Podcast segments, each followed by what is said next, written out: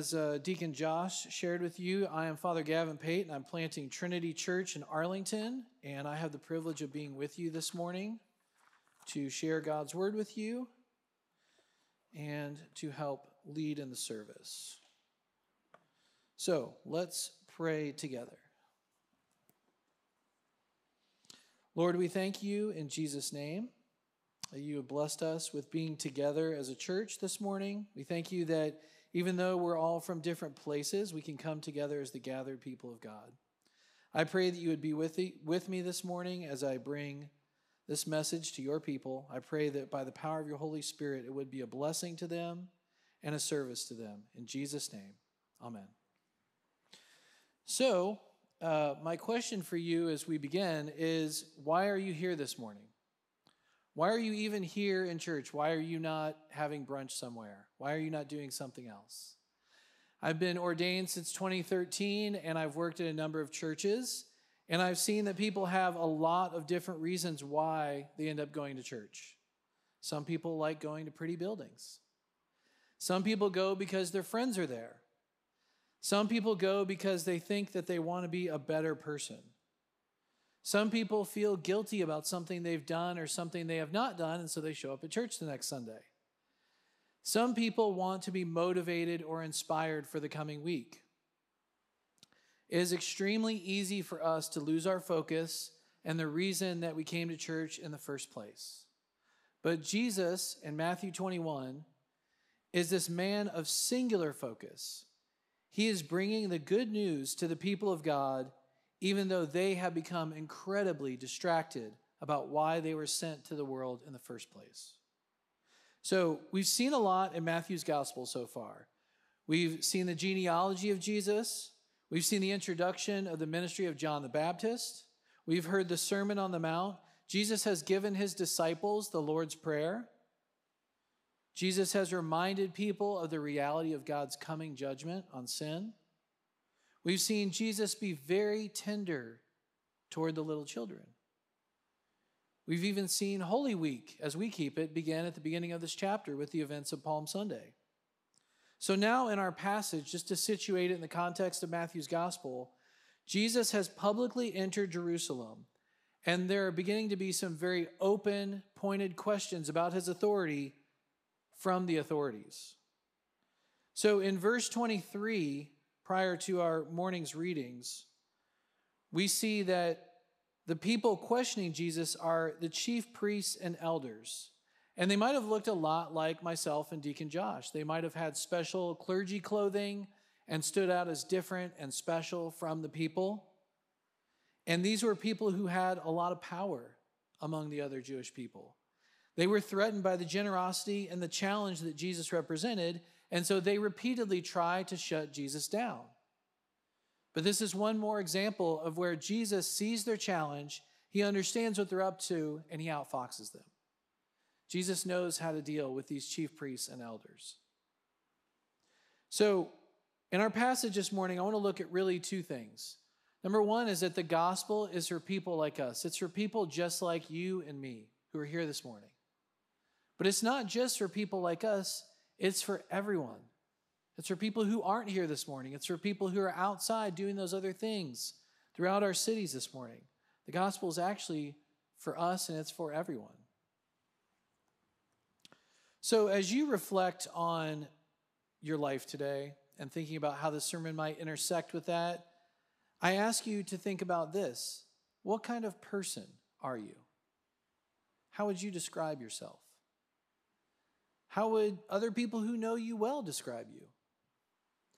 Recently, we had a, a family friend who was able to have a gift from her friends that they would send nice comments about her for her birthday to this Instagram star. And then he, after they paid him about $50, he would take a minute and a half and he would read these nice comments and say nice things about her. So it's kind of like a nice little video gift that they gave to her. And of course, all the comments they made about her were very kind, very nice, very great things they had to say about her. And hopefully, she believes all those things are true about herself. But even more important about what we think about ourselves or what our friends would say about us is what does God say about us? How does he see us? When he looks at you, what does he see? So, churches have tried to deal with this question for millennia. Some churches have historically answered the question about what kind of person does God think you are by saying that you are a worm, you are a hellbound sinner, and that is the end of the story. There's nothing more to it. That's it. But it can be very difficult for people to experience conversion in such an environment because would you want to come to a God who believed that you were unlovable? Most of us wouldn't. Other churches go to the other extreme and say, You are perfect just the way you are. You are a ray of sunshine, a ray of sunshine. Don't change a freckle on your face. We love you. But would you want to come to a God who couldn't actually tell you the truth? That you weren't okay the way you are? That sin is present in your life and you're expected to change? We know after 2,000 years what God believes about us. We know that we were made in God's image, that we were loved by God, that we are loved by God, and that we were designed in the very beginning to live like Him and His Son. But we also know that sin has made this impossible. We have all participated in this. Sin entered the world through Adam and it spread like a virus. Not only are we passively affected by sin, but we participate in it ourselves. And it changes our lives for the worse. But the good news is this that if we see the sin problem the same way that God does, and we acknowledge that and we accept His plan, we can be cured. We can be saved forever. And that's the gospel. So we have a choice when we're faced with this gospel of Jesus Christ. We can accept it, we can repent and believe, or we can deny it. And we can insist on our own plan instead. And we have both responses in our passage from Matthew's gospel today. So, if we want to be like those people who get to cut in line into the kingdom, we want to be like those people who are welcomed into the kingdom of God, then we need to know who are these prostitutes and tax collectors that Jesus is referencing? Jesus says this in verse 31. Follow along if you have it in front of you. Which of the two did the will of the Father? They said, The first. Jesus said to them, Truly I say to you, the tax collectors and the prostitutes, this is a promise from Jesus, go into the kingdom of God before you. They are cutting a line before people that look a lot like me. Who are these people? Well, one commentary describes them this way Tax collectors and prostitutes were considered to be at the bottom of the socio religious scale and outside God's covenant. The bottom of the socio religious scale and outside God's covenant. These were the lowest of the low, yet God was at work in them. These were people who were outside the covenant of God, but they wanted in. These were people who cheated in their daily life and they regretted it. These were people who thought so little of themselves that they allowed others to do that to them too. These are people who are desperate for a way to be saved, not from others, but from themselves. Ultimately, friends, these are people just like you and me. These are people just like us. Don't you want to be accepted by God? In Christ, we are accepted. Don't you live below God's expectations? In Christ, all your sins are forgiven. Don't you often forget your royal identity? That you're really a son or daughter of the living God? In Christ, it is never forgotten. Don't you want to be rescued from your old self instead of having him pop up over and over again? In Christ, that's accomplished. In 2 Corinthians 5:17, Paul writes this, Therefore, if anyone is in Christ, he is a new creation. The old has passed away. Behold, the new has come. Another promise from God. This is a gospel that's for people just like you and me. People who are at the end of our rope and realize that there's no way we are going to inherit the kingdom if it's not for Jesus Christ. But this gospel is not given to us just to come here this morning and hear these good words and then to go home and forget about it and just kind of keep it to ourselves. This is a gospel that has been designed to go throughout the entire world, from coast to coast, nation to nation, person to person, regardless of status. Now, I'm sure some of you guys here have been to Costco before. It's a great store. They have a lot of choices, a lot of big choices. When you buy something, it's a huge commitment. You can save a lot of money if you shop at Costco and you're smart about it. And so we go to Costco quite a bit by our house. It helps us with a family, kind of save a little bit of money. They have good quality things.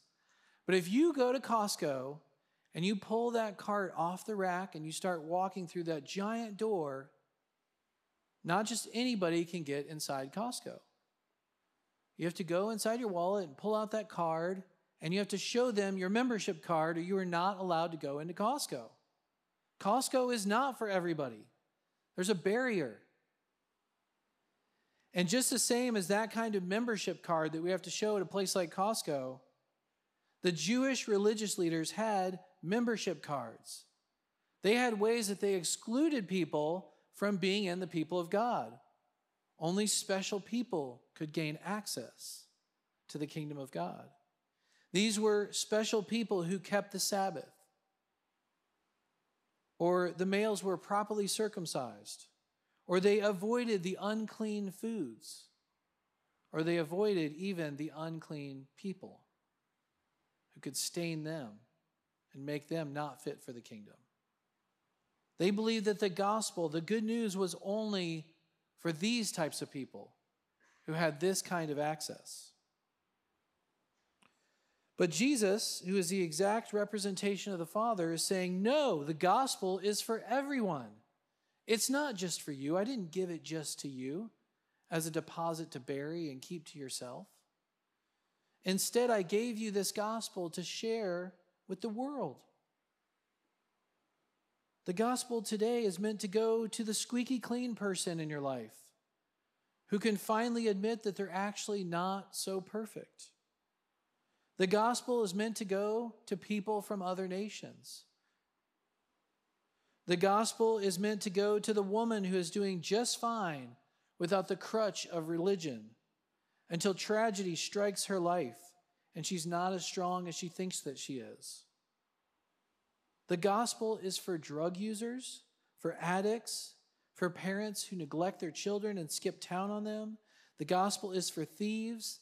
The gospel is for the most rotten people among us who are willing to repent and believe the good news.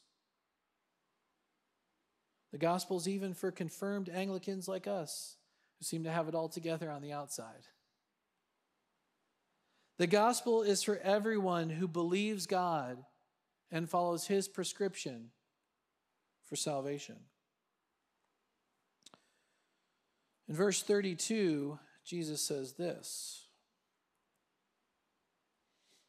For John came to you in the way of righteousness, and you did not believe him. But the tax collectors and the prostitutes believed him. And even when you saw it, you did not afterward change your minds and believe him.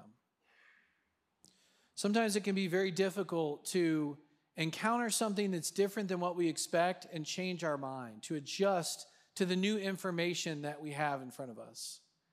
Uh, I've been, as I said, ordained as an Anglican since 2013, and I love serving this way.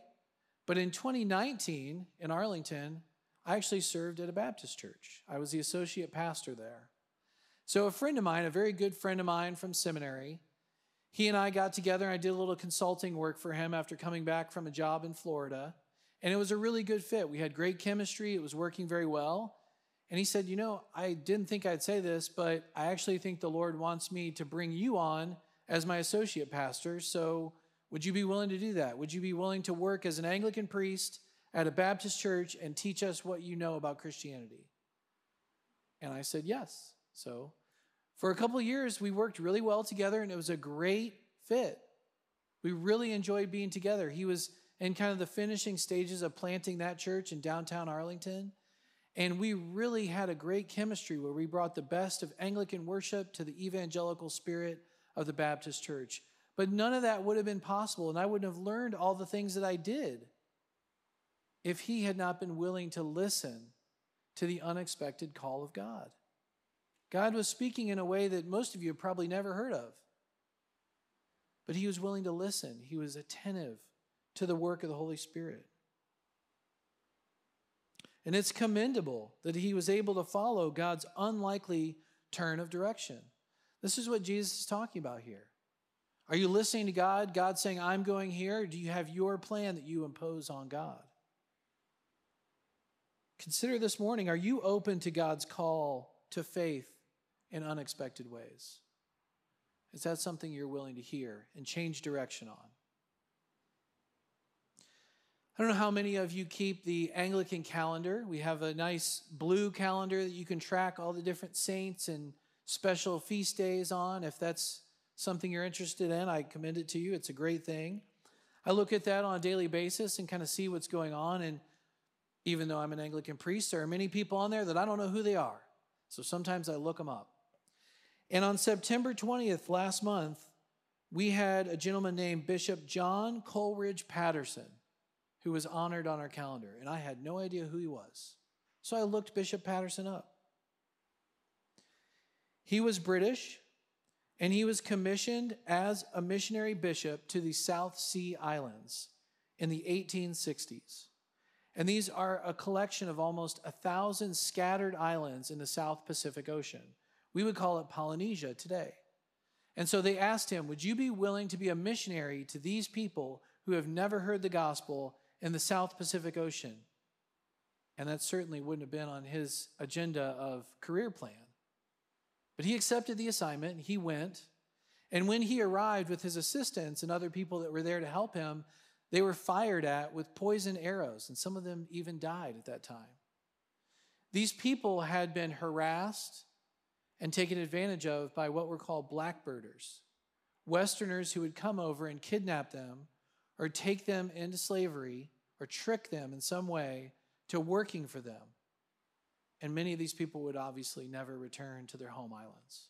So they were very suspicious of these Westerners coming to their spot. But Bishop Patteson listened to God and he changed direction. And he ended up learning 23 of the island's 1,000 different languages in order to share the gospel. And he reached so many people with his efforts. He actually worked against the slave trade, fighting the blackbirders, believing that what they were doing was dead wrong. And tragically, he even gave his life in a misunderstanding where they thought that he was working with the blackbirders and he was killed by some natives.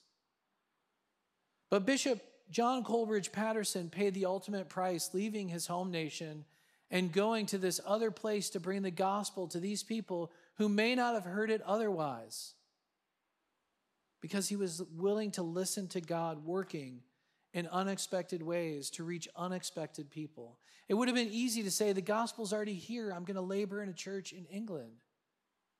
But he didn't. He listened to the call of God because he believed as a Christian that was his duty. Earlier in Matthew's gospel, as we are reading the story, we hear Jesus say this They can't figure out the Pharisees why your teacher is eating with tax collectors and sinners. Those people are below us, they are outside the covenant. Why is he with them? He's going to make himself unfit for the kingdom. And Jesus answers this in Matthew 9. But when he heard it, he said, Those who are well have no need of a physician, but those who are sick. Go and learn what this means. I desire mercy, not sacrifice, for I came not to call the righteous, but sinners. Jesus came to seek the people outside the covenant. Yes, the good news for us too, but also those who didn't hear the gospel yet, who may not have heard the gospel yet from any of us. For each of you, I'm guessing there's probably a time when you first grasped the good news of Jesus Christ. You may have been a Christian your whole life. You may have been baptized in the church as a child, and you may not remember any time of not fearing God and loving Jesus, but there's a time in which the story of Jesus paid it all was actually your story. You apprehended that for yourself and you owned it. It didn't become something for somebody else, but it became your story. You gave up on your own good deeds and you trusted in the righteousness of Christ alone instead. The church, isn't it time for us to share that gospel with our friends, family, and neighbors, the people that we meet on a daily basis? Aren't you tired of hearing people saying that you don't want to go to church because it's for people who think they are better than everyone else? Aren't you tired of hearing that excuse over and over again? Let's do our part to make that not true. Let's live like the only hero in the story is Jesus himself. Let's be generous other people. Let's have fun with the gospel, sharing it in every little space that the Holy Spirit opens up to us. If we do this, one day we're going to look back and we're going to laugh at how ridiculous it was that we ever thought we could reach heaven by our own good works. We're going to realize how silly that idea actually is. And we're going to celebrate how perfect and how good and how merciful and how forgiving Jesus Christ actually is to bring us into communion with Him, the Father, and the Holy Spirit.